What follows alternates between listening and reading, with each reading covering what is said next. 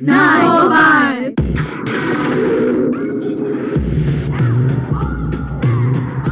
Out of the box. Meet people through their music. Out of the box with Joey Watson. on FBI 94.5. Hello, FBI radio listener. Joey Watson here. I am very excited to be hosting Out of the Box for the first time today. Every Thursday from midday to 1, I get to sit down with one person and talk through stories from their life and the records which have defined them. Sitting across from me is Serge Negus, who has steered the Out of the Box ship for almost two years. In that time, he's chatted with an incredible selection of people the rapper Briggs, to journalist Jan Fran, to Anthony Albanese MP. His radio life continues now at Triple J, where he produces Hack. But there's more to Serge than radio.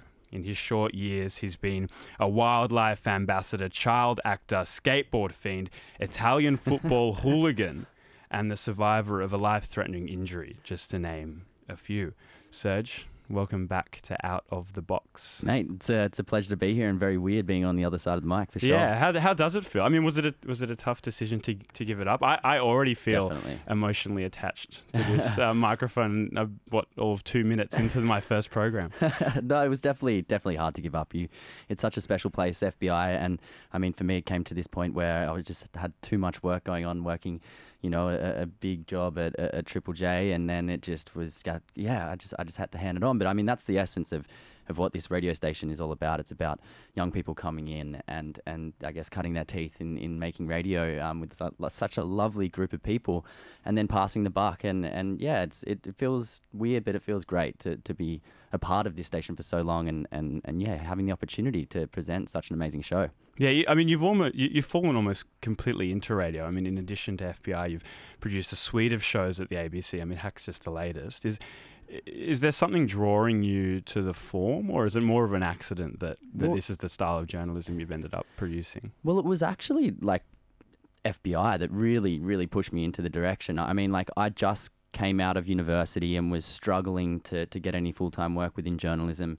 Um, and I loved FBI and, and tried to get myself involved. I had a few friends that were here, and I came on board, you know, producing on mornings with Alex Pye, and then, you know, did some shows for uh, All the Best, and then um, also Backchat, and kind of just slowly worked my way into it, um, and then kind of got the opportunity to host this. And it was really, yeah, FBI and the community here is, is what has driven it. it. It really has been the driving force behind my passion for radio. And I always had this idea of, of wanting to get into hack and producing hack. And I mean, I wouldn't have got there if it wasn't for FBI. So th- I have so much that I owe this station. It's, it's an incredible place. That's pretty special. How did you go choosing your records today? I mean, it's something you ask Ugh. one person to do every week. Ugh. Harder than you realize. I actually didn't think about it when I was hosting the show how hard it actually is to try and pick, you know, five or six tracks that you love and that try and paint a certain picture and you don't know whether to go kind of like, you know, songs that people will like and think are cool or just songs that mean something to you.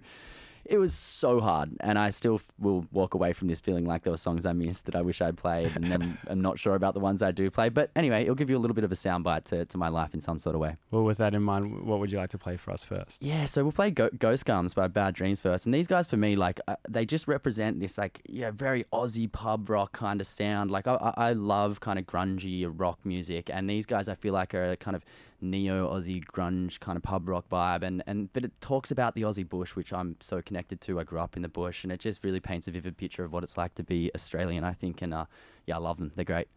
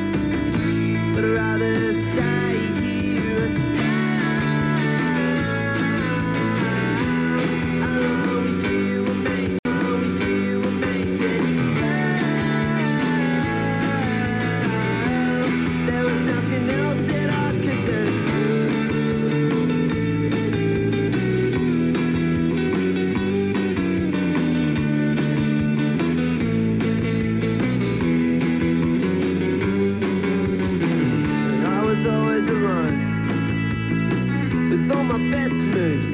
Center of everything into and out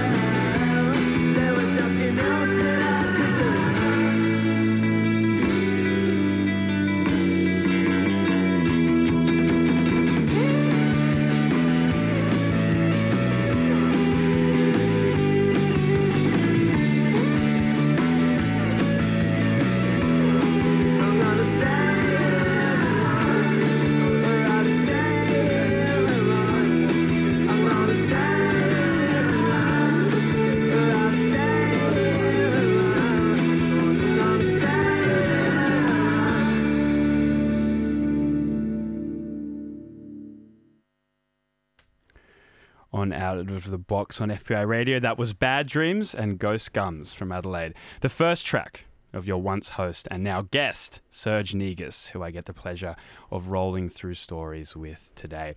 Serge, let's go right back to the beginning, the mm-hmm. day of your birth, if you will.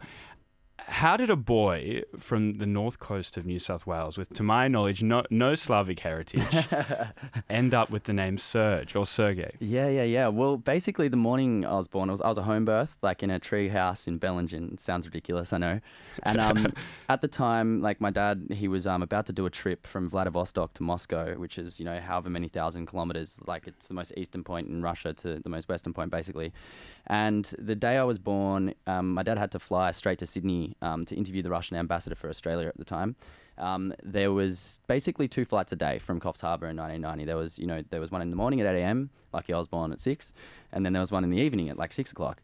And anyway, Dad flies down there. He interviews the Russian ambassador about this trip that he's about to go do. Um, and then at the end of the interview, he says to the Russian ambassador, "Oh, you know, today was an extra special day for me. My second son was born." And the ambassador goes, "Oh, no, no way, that's amazing." He's like, "Yeah, now I've got to go to the airport and wait for six hours for my connecting flight to fly for an hour back up to Bellingen to go see him." And the Russian ambassador goes, "No, no way. We're gonna we're gonna fly you in the private Russian consulate jet right now, and we'll fly you up there straight away, so you don't have to wait around." And my dad was like, "Oh my god, that's that's an amazing offer, but I like you can't land jets on the runway in Coffs Harbour. It's too small at this point in time. Like they can only support propeller planes." And the Russian ambassador goes, "No, it's okay. We have an ex-Soviet fighter pilot who's driving the plane, and he could land it on the beach." And my dad was like, "Oh, okay, fair enough. There you go." And then next minute they're getting drunk on vodka on the plane as, as you do, and calling my mum from the plane phone, um, spitballing name ideas. And and at the time, like Russia was still the USSR, and the president was Mikhail Sergeyevich Gorbachev. And basically, the first name that they came up with was Sergeyevich. They called my mum from the plane phone, pissed on vodka, and they're like, "Okay, let's let's call him Sergeyevich." And mum's just like, "No way, Sergeyevich, that's ridiculous." Hangs up. Ten minutes later, even more drunk, they call back. All right, all right, we got it. We'll call him Mikhail after Mikhail Sergeyevich Gorbachev. And mum's just like, Mikhail, everyone will just call him Michael. That's stupid. Hangs up again. Ten minutes later, almost about to land, they've got the name. They come back and they're like, okay, Serge in English, Sergey in Russian, Sergey in French, Sergio in Spanish, Sergio in Italian, multicultural name. And there you go. Then they landed and, and he came and saw me and, and I'm Serge. There you go. Un- unbelievable. I, I just can't believe the image for the good people of Bellingen as a Soviet fighter pilot in the final moments of the Cold War descends Yeah. on, onto a beach. Yeah. So the, the invasion finally here. it is like that, isn't it? I haven't thought about like that. Tell me, Serge, what was it like uh, growing up in Bellingen? Bellingen's amazing. I mean, like Bellingen just instilled in me just the deepest, deepest passion for the environment and nature and animals, and you know, growing up in a in a treehouse in the bush, the impact it has on you is just wild. And it's an interesting place, Bellingen, because it's got this weird mix of kind of like you know these hippies that were actually kind of like just I guess anarchists in some sort of way that didn't want to attach themselves to society. And there's a bit of an underclass there, and there's rednecks, and it's like it's quite an intense place. And you know, like I, I grew up there, and I had this amazing you know life in the bush, but I also got you know bullied severely at high school, like head dunked in toilets and all this kind of crazy stuff. So it had this kind of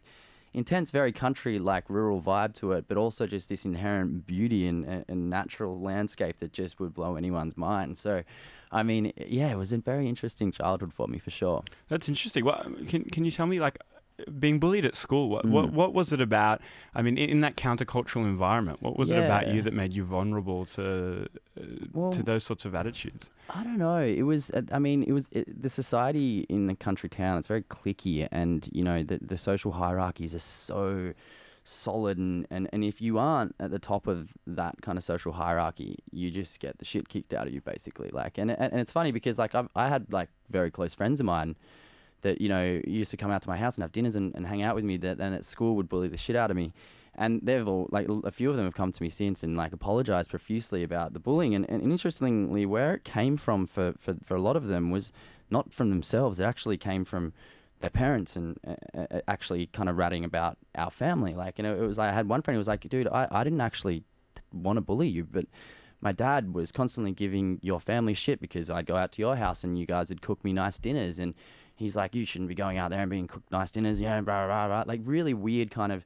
Um, I guess sort of a projection of a social hierarchy within kind of even the adult world, I guess, where a lot of their kind of, um, I guess, prejudices were kind of projected onto the kids, which then projected them onto me, and uh, it was yeah, it was bizarre. Yeah, wow.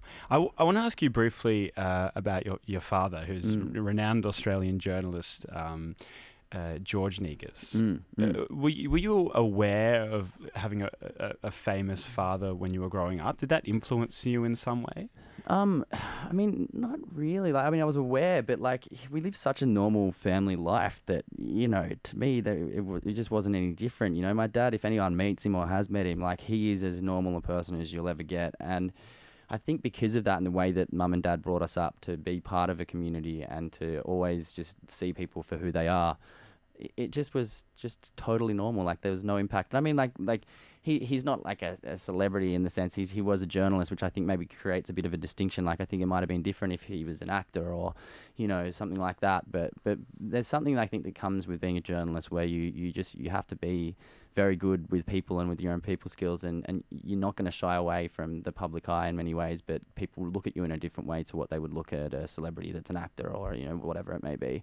Um, because you provide information rather than providing entertainment i guess. I don't know. That's the only way i can analyze it.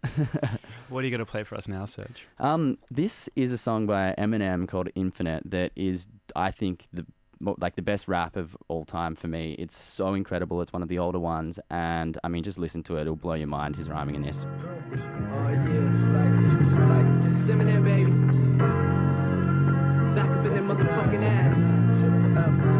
One time for your motherfucking mind. We represent the 313. You know what I'm saying? Yo, they don't know shit about this. For the 9-6. Hey yo, my pen and paper cause a chain reaction to get your brain relaxing. A zaniac, the maniac in action. A brainiac in fact, son. You mainly lack attraction. You look insanely whack when just a fraction of my tracks run. My rhyming skills got you climbing hills. I travel through your mind into your spine like siren drills. I'm sliming grills of roaches with spray to disinfect and twist and X of rappers to this spinal column disconnects. With this index, inject the monologue. Turn your system up, twist them up and indulge in the marijuana smoke. This is the season for noise pollution, contamination, examination of more cartoons than animation. My lamination of narration. Snare and bass in a track for duck rapper interrogation. When I declare invasion, there ain't no time to be staring gazing. I turn the stage into a barren wasteland. I'm infinite. You heard of hell when I was sent from it. I went to it serving a sentence for murdering instruments. Now I'm trying to repent from it. But when I hear the beat, I'm tempted to make another attempt at it. I'm infinite.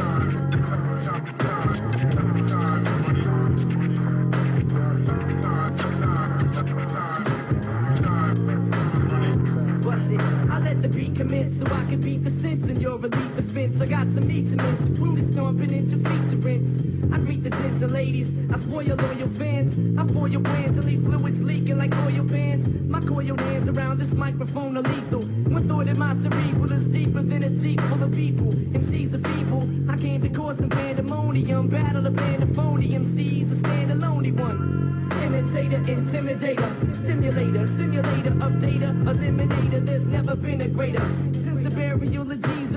Fuck around and catch all the venereal diseases. My thesis is the stereo to pieces. My acapella releases classic masterpieces through telekinesis that eases you mentally, gently, sentimentally, instrumentally, with entity, dementally, meant to be infinite. You heard of hell while I was sent from it. I went to it serving a sentence for murdering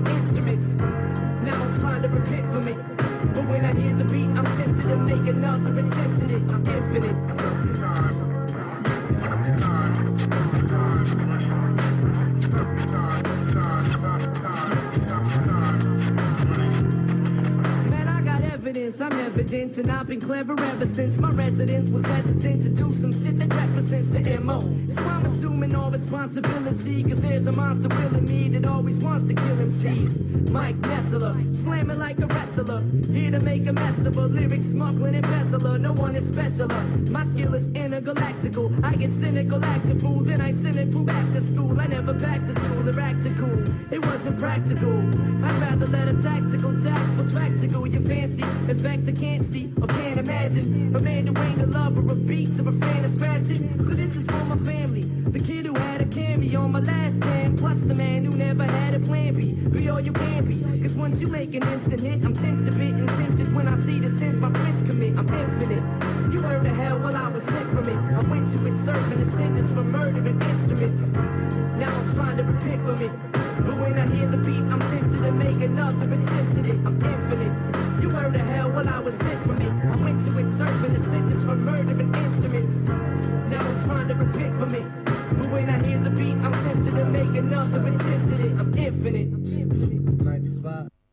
Serge, one of the defining passions of your life has been reptiles. Yeah. Uh, an obsession which has taken you all over the world. How did it start? Well, I, uh, growing up in Bellingen, my mum was like, you know, there are snakes around. We live on a river. There's red bellies around. You know, you need to learn how to look out for these things and what to do when they're around. And there was a local, um, you know, zookeeper out in Coffs Harbour when there was a zoo there back in the day who, you know, had a had a massive passion for reptiles. And mum got her to come out and basically teach us how to, to look out for snakes and also to catch snakes when we were very young um, as a way of basically being safe from them, like originally. Um, but then being in this area that has so much amazing wildlife and so many amazing snakes, I mean, like growing up in the country, there's only certain things you can do to entertain yourself. You know, there wasn't a cinema nearby. You know, you know, there was surfing. There was, you know, like you know, like canoeing in the river, and and for me, snake catching and frog catching and. I I mean, it sounds like such a weird hobby. Like, you know, I go I go driving at night on roads, looking for snakes on hot nights. It's so, it seems so bizarre. How old were you when you started catching snakes? Oh God, the first snake I would have caught, I would have been maybe around six or so. I reckon. Oh, yeah, yeah, yeah. That's it. That's incredible. Yeah, nothing How, too how does a six-year-old catch a snake? Well, I, I, can, can you actually take me through the process? Uh, Well, it depends. It depends on what sort of species it is. Obviously, you go about it a different way. Uh, I mean, for me now, with non kind of um, dangerously venomous snakes and um, you know pythons and things like that, like I actually do a lot of free handling with them now. Where like I do this process where like you basically let the snake know that you're there and you let it know that you're not there in a dangerous way. So I'll, I'll actually will go down to a snake that's crawling along the ground and I put my hand right up to its face and let it basically smell me with its tongue. And it'll move around me, and then I'll put my hand over it again, just in front of it, and then eventually it will realize that it's I'm no threat, and it actually will then crawl over my hand, and then I just kind of pick it up and, and play with it. And it's it's a really interesting thing. It's a lot lot about energy because snakes like if you are scared and if you f- feel threatening to it, they will freak out. But otherwise, that you you can free handle a wild snake pretty easily. Like there are some species that are just bonkers, like your eastern browns and stuff like that. Um, but a lot of them, if you if you approach them the right way, you can you can very much free handle them. And it's like when you see those Pentecostal Christians in, in the south of America, free handling diamondback rattlesnakes and stuff like that. These psycho venomous snakes, and not being bitten. And what it's about, it's about the energy that these people are putting off to those animals. The, the animals just don't feel threatened. And so they just are calm. It's bizarre, and, and I mean, obviously with certain venomous species, like you, you never can do that, and you just got to grab them by the tail, basically, like if you're relocating them and, and, and whatnot. But yeah, it, it's it's an interesting process for sure. Incredible. Uh, a- and so this passion for reptiles, you end up uh, working during school holidays at a wildlife Yeah. sanctuary in Gosford. Yeah. Can you tell me a bit about that? Yeah, so the Gosford Reptile Park, I, I used to volunteer there, like, you know, from a very young age. Um, and the guys there are just incredible. Like, they're so talented and so passionate about conservation. And, you know, they, they run this venom room there, which is the, the, the biggest anti venom um, kind of milking place in Australia, where they basically, they've got guys in there who every day, day in, day out, what they do is just milk venomous snakes to make anti venom. Like incredible stuff. And these guys, like, no one even knows what they do and how dangerous that job is, you know. And so I got the opportunity to be around these places and really work with professionals on a conservation level from within the park, but also like on a you know a health level, trying to save people's lives by creating anti venom. So I was very lucky in that regard. Yeah, wow. And uh, eventually you reach a stage where s- snakes aren't enough. they don't they don't satisfy uh, me your re- reptile life. So you know, for want of a better term, we we- we, we become Serge Negus uh, crocodile hunter. Yeah, well, Uh, t- tell me about how that started. Yeah, well, look, I mean, crocs naturally, like, you become kind of more drawn to them the more you get into reptiles. And I had, there's a guy called Graham Webb who's like the world's leading crocodile scientist who's, who's up in the Northern Territory. And he basically single handedly saved saltwater crocodiles from extinction in Australia because in the 70s there was down to like, you know, less than a few hundred of them in the wild. And he created this thing called ranching, which basically, like, the reason they were getting killed is because of the trade in their skins for bags by Hermes and stuff like this. And he went, we need to give them a monetary value outside of the wild, like the wild, so that you know we have an incentive to protect them in the wild. So he created farming, and some people would hate this on a conservation level, but because you know they're creating a farming industry where these animals are being killed to make handbags. But if it wasn't for that industry, there would not be wild crocodiles in Australia. And so it's this balancing act on a conservation level that you have to kind of sometimes. I guess you know, give up. Um, you know, the life of certain animals farmed for wildlife living in the wild. You know, um, so yeah, I got to go up there and, and run around and, and jump on the back of a few very big crocodiles. You know, five five point three meter crocs. and Oh. Catching those sort of things is pretty crazy. Like with a bunch of blokes. You know, twelve guys, top jaw ropes. Crocs going crazy in a tiny little confined space. It's it's definitely something I'd highly recommend someone doing if you can get a chance to go jump on a big croc like that. It's exhilarating. Uh, I want to ask you uh, particularly about uh, uh, one particular f- uh, freshie that you were asked to catch in, in East Arnhem Land, I think it was. Yeah, yeah. Can you tell me about that? So I was I was lucky enough to spend a lot of time with the, the traditional owners um, between kind of Kakadu and uh, West Arnhem Land, and, and I went out to a, a zone out there called Baby Dreaming with with a local crew, um, and this outstation was you know like a few hundred k's from kind of Jabiru, which is in Kakadu, um, into Arnhem Land, and we went out there to go try and find these snakes called Oenpelli pythons, which are like one of the rarest snakes in the world. And we get out to this outstation, and I'm there with um, these these two guys and a girl, and they had their like grandma out there who was like 86 years old, and she's living in the middle of nowhere, and she had a beard, and she was just this amazing old indigenous woman. And we get out there, and she goes like, "Ah, you're you're that you're that crocodile guy, you know, you're that you're like that croco- crocodile hunter, aren't you? You know, you you want to come out here and catch all these snakes and crocodiles." I was like, "Yeah, yeah," and she goes, "Well, uh, you got to go out and catch me a croc to eat tonight for dinner," and I was like what? Like laughed it off, and I was like, "What do you What do you mean?" She's like, "No, no, no, like no, seriously, like." I, I want a crocodile to eat for dinner tonight, and I looked at like you know her her like you know grandchildren, and I was like, "Is she serious?" And they were like, "No, she's she's deadly serious. We need to do this." And I was like, "How do you expect me to do that? You know, I don't have a crew out here. I don't have any of the gear to go out and catch her." She's like, "Oh, you know, just go get a freshie. That's a bit easy." And I was like, "Nope, that's true. It's definitely easy to go catch a freshie that is salty. Thank you for that." and she gave me a cast net. She goes, "You just get a cast net, throw it over it, and you grab it by the tail and you pull it out." And then she just starts cacking up and laughing. And I was like, "Holy shit! Okay." At this point, it's getting towards dark, so we go to this billabong and we get in there. And we have this cast net, and, and basically you, use a spotlight, and we're spotlighting the, the freshies, and you can see their eyes shine like in the spotlight. And then through this, you know, th- through this, cast net over this croc, pulled it in. It was it wasn't a big one, you know, it was maybe like a meter long. Took it back.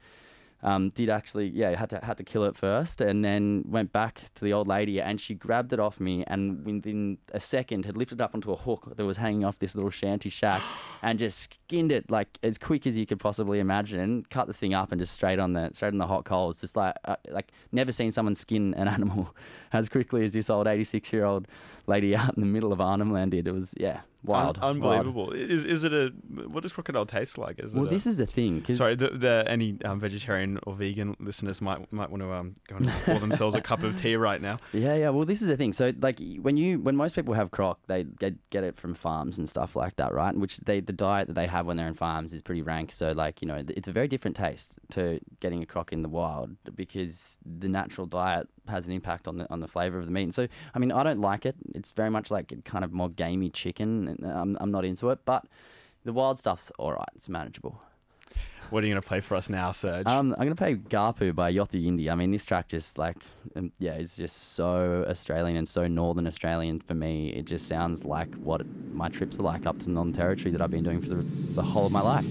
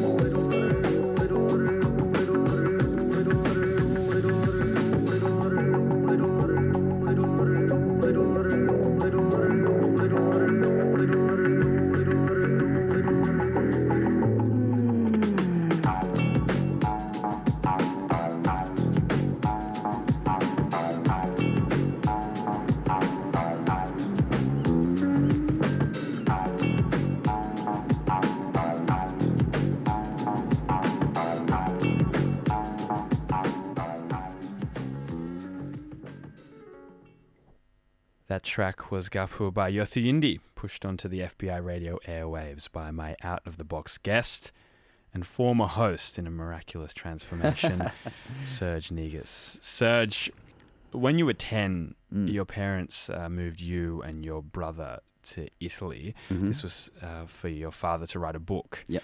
Uh, Was that an exciting prospect for you at the time? Two years living in Italy? Yeah, I mean, I was I was coming from the bush, so I was a bit wigged out by the idea, to be honest. But like when you when you're that young, you kind of just adapt very quickly. And you know, I went to went to local school, learnt the language. Like I went to local school without having any Italian, and just had to figure it out, which is uh, actually like when you're a kid, an amazing way to learn. Um, but yeah, it was. I mean, the the thing that I found most interesting about Italy when I was there was there is a very interesting kind of way in which you're perceived as a foreigner over there. You know, like if, if you're a foreigner, you're what is referred to as a straniero, which means a stranger. And there is no difference between a straniero from Australia and a straniero from Africa or wherever. They, they literally look at anyone who is foreign as, you know, kind of lesser in society. It's, re- it's really interesting. For me, I, I didn't. have to deal with it so much because I was young enough. But my brother got really socially ostracized to the point where he left the high school and he went to you know um, to do homeschooling.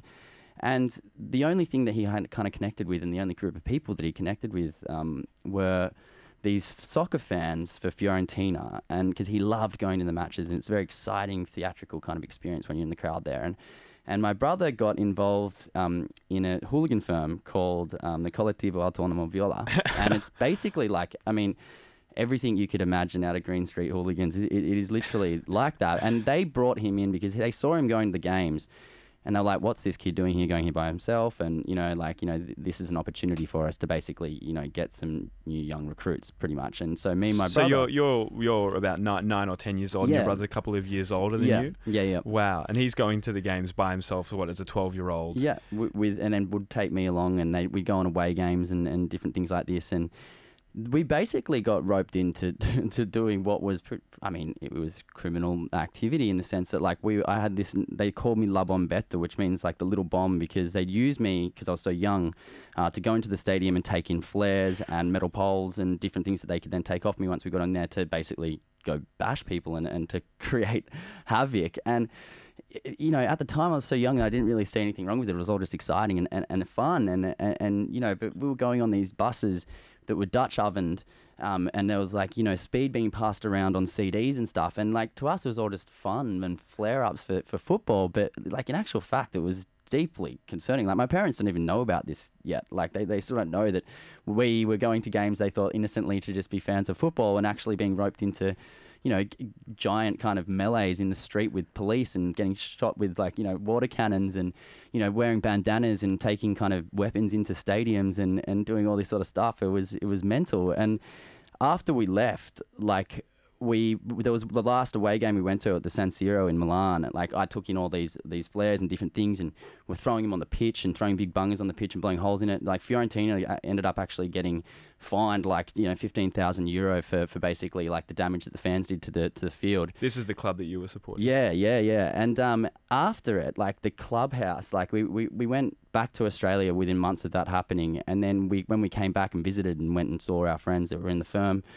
we went into the, the, the firm's clubhouse. There's these pictures on the wall, like grainy CCTV pictures of my brother and I with bandanas over our face. And they're like, the cops came in here and they were looking for you guys because they knew the, you were the ones that were throwing the bungers on the field and blowing holes in it. And they were like, who are they? Where are these kids? We know we know that they're with you.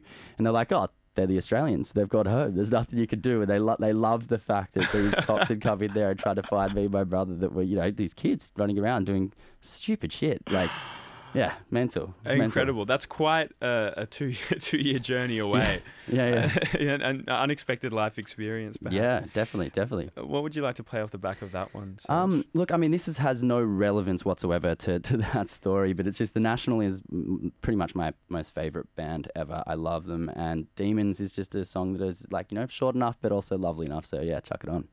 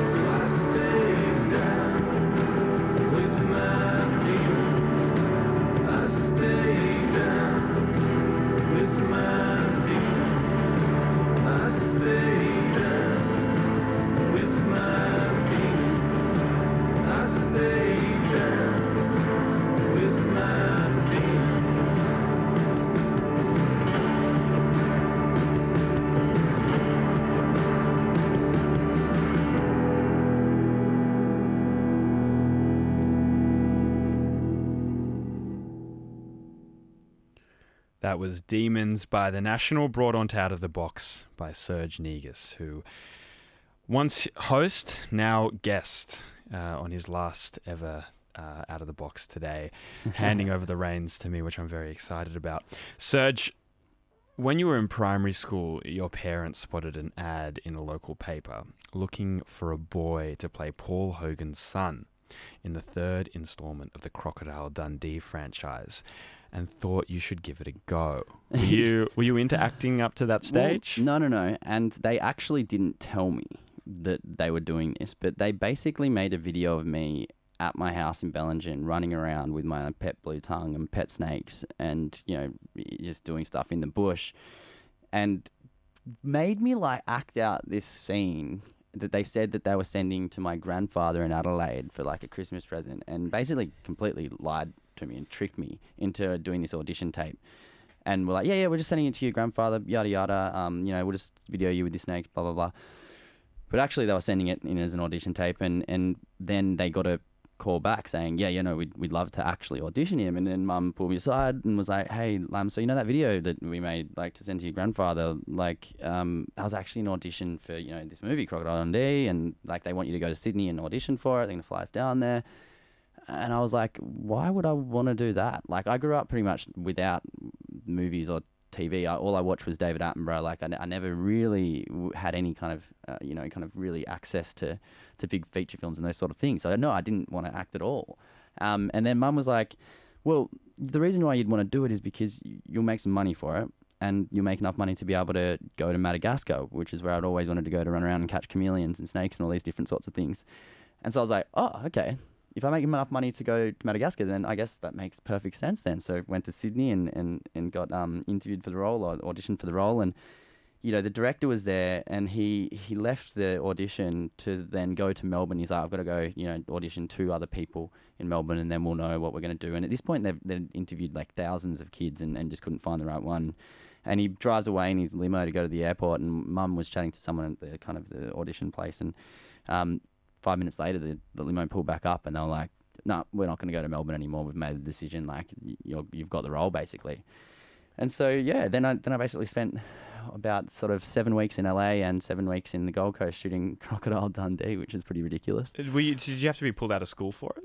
Yeah, yeah. So I had to be homes homeschooled for that period of time, and I, I I went to a Steiner school. So um, finding a, a teacher that can teach kind of Steiner and, and homeschooled is, is quite difficult. But um, one of my mum's friends did it and, and came around with me, and it, was awesome. It was a great experience. You know? Yeah, you remember enjoying it as, as, as a child? yeah. Like you look back on it fondly now? D- definitely, Pete, Pete, the whole crew just made it so lovely for me. Every, like I made so many friends, like with, with the crew members, and they, they just they really cared for me, and it, it was yeah, definitely a positive experience for sure. I want to ask you uh, specifically about an encounter that you had with none other than former boxer, now pop culture icon Mike Tyson when you were Yeah. shooting in LA. Can you tell me about Well, that? I, I, this story is so ridiculous. So we we were shooting a scene in LA, um, across from the Hollywood Hotel in a, in this park with Mike Tyson, where we basically bumped into him in the in the park and he was meditating, and we tried to figure out what he was doing, and and basically there's this scene where Hogs and I meditate with Mike Tyson, which is very ridiculous considering how much of a psycho he is, and like the idea was that he's meditating to be less of a psycho kind of thing. right? and um, anyway, before before the shoot, we're we're on the way to the park, and I was kind of walking ahead on the footpath um, from our kind of caravan type things, and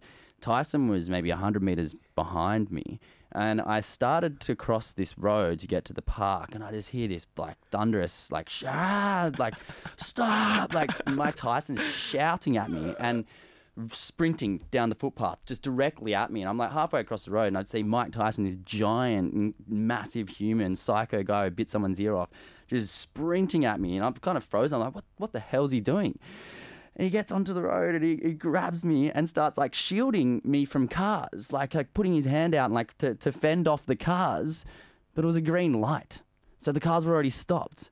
But in his kind of cooked head he was like I need to get out there and protect this young kid from these cars And so, yeah, I mean, Mike Tyson, I thought was about to kill me, but in fact, he was trying to protect me from oncoming traffic that was already stopped.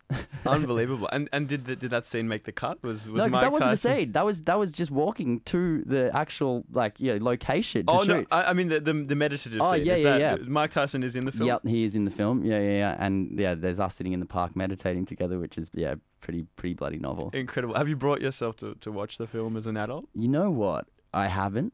Um, and uh, for a very long time now, friends of ours have always spoken about getting together someday and sitting down and like smoking some weed and, and watching that film because I reckon it'd be very funny. But no, I haven't watched it in like 10 years, I don't reckon. Uh, amazing, Yeah. amazing. And uh, I should mention that that the uh, said trip to Madagascar it, it did it did come off. Yeah, so I went as soon as I finished shooting. Basically, like I went for a, for a month with my mum, and, and we just travelled around Madagascar. Yeah, catching snakes and chameleons and seeing lemurs. I- I mean, it is the most incredible country. I, I want to try and get back there as, as soon as I can, really, because it's been a long time. Like, I mean, that was close to twenty years ago now. And can I ask you uh, quickly about the you discovered a, a very rare species of chameleon. Well, rediscovered. Yeah, there was there was a, a species of chameleon that I found there that I like, and this is how obsessed I was with with these animals. Is that I knew this species from a, a drawing because there'd only ever been one found that it was described by. Um, in like 1970, and it hadn't been seen since. And like I managed to find the second one of this species ever ever seen, um, which is pretty pretty mind blowing. It's not not something you get to do every day. Is, is basically rediscover a, a species of animal. So yeah, My goodness, from Paul Hogan's son to real life explorer yeah, yeah, yeah. in yeah. the wilderness of Madagascar.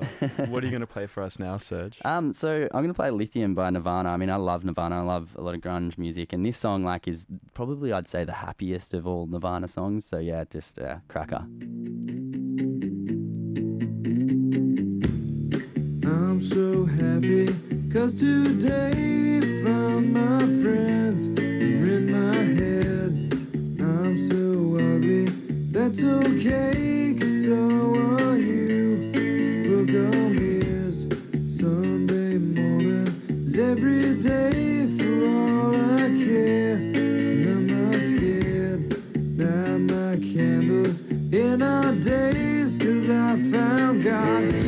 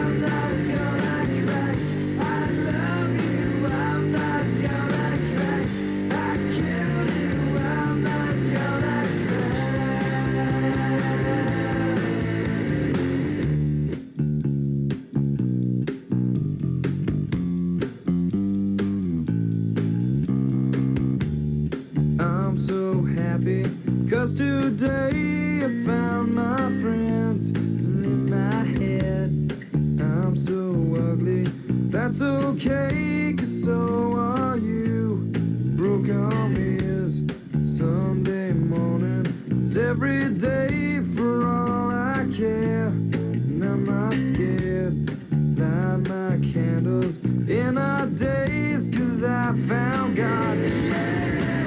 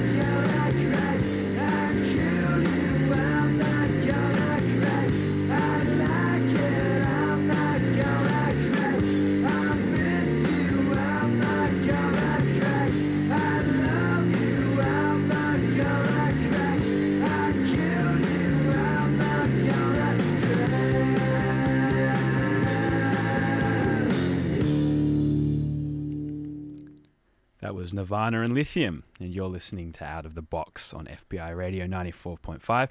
I'm Joey Watson, and I am now hosting the program, taking over from my guest, who is Serge Negus, sitting in the chair across from me.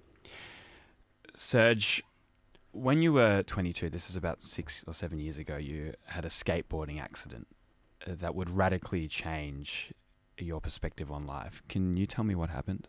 Yeah, so I, I'd been kind of, I got to this point, like 22 is an interesting age. Like, you know, you kind of, I, I, I did feel very invincible at this point in time. Like, I was living life very fast. And I was, you know, I was skating around a lot and had got to this point where I, like, was pushing it, doing ridiculous hill bombing and stuff like that. And getting to the point where I'm like, I couldn't find it a steep enough hill and couldn't go fast enough. And, but kept going, oh, I should probably get a helmet or, you know, start being a bit more serious about this rather than doing it just, you know, helmetless and shirtless and just really dangerously. And um, basically, there, there's this hill um, in Mosman that I skated down um, that comes off of Awaba Street, the big one that goes down to Balmoral.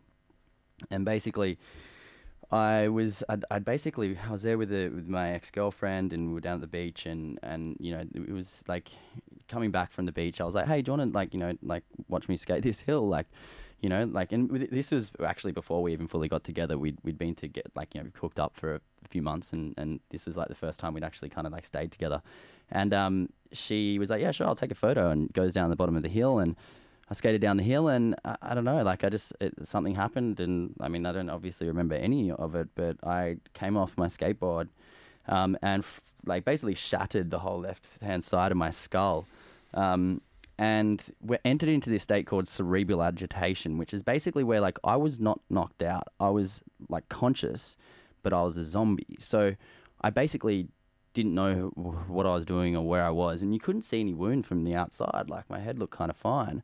Um, and you know, like my ex girlfriend comes up and she's like, "Oh my god, are you okay?" And I was like, "What am I doing with you?" And she's like, "What do you mean?" And I'm like, "Like, why am why am I with you? Like, I don't quite understand why why you're here. Like, I know who you are, but." You know, like what what's happening? She's like, well, you came with your skateboard, and I'm like, but why am I with you? And she's like, well, you slept at my house last night, and I was like, uh, what? What? Really? And she's like, yeah. I'm like, why? And she's like, well, we've been seeing each other. I was like, really? No way. Like, and just did had no recollection of wh- why I was there, who, who she was, why we were together. It was bizarre. And obviously, this is all the stuff that she's told me, the way I was acting. So anyway, she drives me back to her house, and I'm basically like a, a goldfish. Like I would be in the car, and I'd be like, my head hurts, my ear hurts, my ear hurts. Oh, what happened to me? And she's like, you fell off your skateboard. And I was like, oh, okay. And then I'd be like, oh, my, my head, my ear hurts. Oh, wh- what happened to me? She's like, you fell off your skateboard. So I was just repeating myself and forgetting everything, like the minute it was told to me. She gets me back to the house, and her dad just goes, just get him to the hospital now. Got to the hospital, and basically, like I was in the, the kind of the, the emergency room, and the doctors, because I didn't have any uh, uh, any wounds on the outside of my head, like they kind of dismissed me and just thought that I was like a drunk kid on a on a kind of Sunday who you know got pissed and fell off his skateboard and whatever. But I started to act more and more erratically, you know, in the ER, and like this, like my ex girlfriend, like who, you know, we'd only been together for a little while. Like, you know, she's in this confronting position where I'm acting like a freak, like I'm, I'm trying to like kiss her and telling her I love her, then like crying, and sh- basically she kept going to the doctors like, this is very weird. There's something not right here. And so for ages I was just sat there, and I was actually dying. That's what was going on. I was dying. I was, uh, there's this bleed on my brain. There was this pressure, and I was dying. And she then eventually got one doctor's attention. The doctor came over and like shined a torch in my eyes, and then just everyone freaked out because she realized what was going on. And then the whole atmosphere in the ER changed. And I got rushed off um, into a room to get like a CT scan, and um, my ex got put into a room, like room basically, and she was waiting there, not knowing what's going on. And the first thing she hears is like a, nurse comes in and goes to her, "Oh, like how are you going? Like I'm so sorry." And she goes, "So sorry about what?" And then she like thought I died, like she because they didn't tell her anything. And then the nurse goes, "Oh, sorry, I've said too much. I'll go get a doctor." And so she sits, sits there for like five minutes thinking that like I've died. Um, and then anyway, like they eventually they come in and like, look, like we're, we're gonna have to operate. Like he's shattered his skull. We've, we- you know, this is like big surgery. Like we need need to get him in there now. My parents at this point in time are rushing to the hospital. My dad's flying from the Northern Territory. He was, he was up there at um Garma Festival. And I go into go into surgery for like twelve hours or something something like that. And and basically they saved my life. Um, and got out of it. And the doctors were like, "Oh, you know, like it was all successful. We've replaced his skull with this titanium alloy plastic kind of mold, um, and he's all good." And then, like maybe a few hours after that, after they'd done a checkup, they come back to my parents and they're like, "Oh, look, we're very sorry about this, but we kind of fucked up. We left a surgical instrument inside his head, so we have to go back in and get it out." So after you know this whole freak out and like you know relief that I'd come out of the surgery and survived, I then had to put me back in and open me back up again.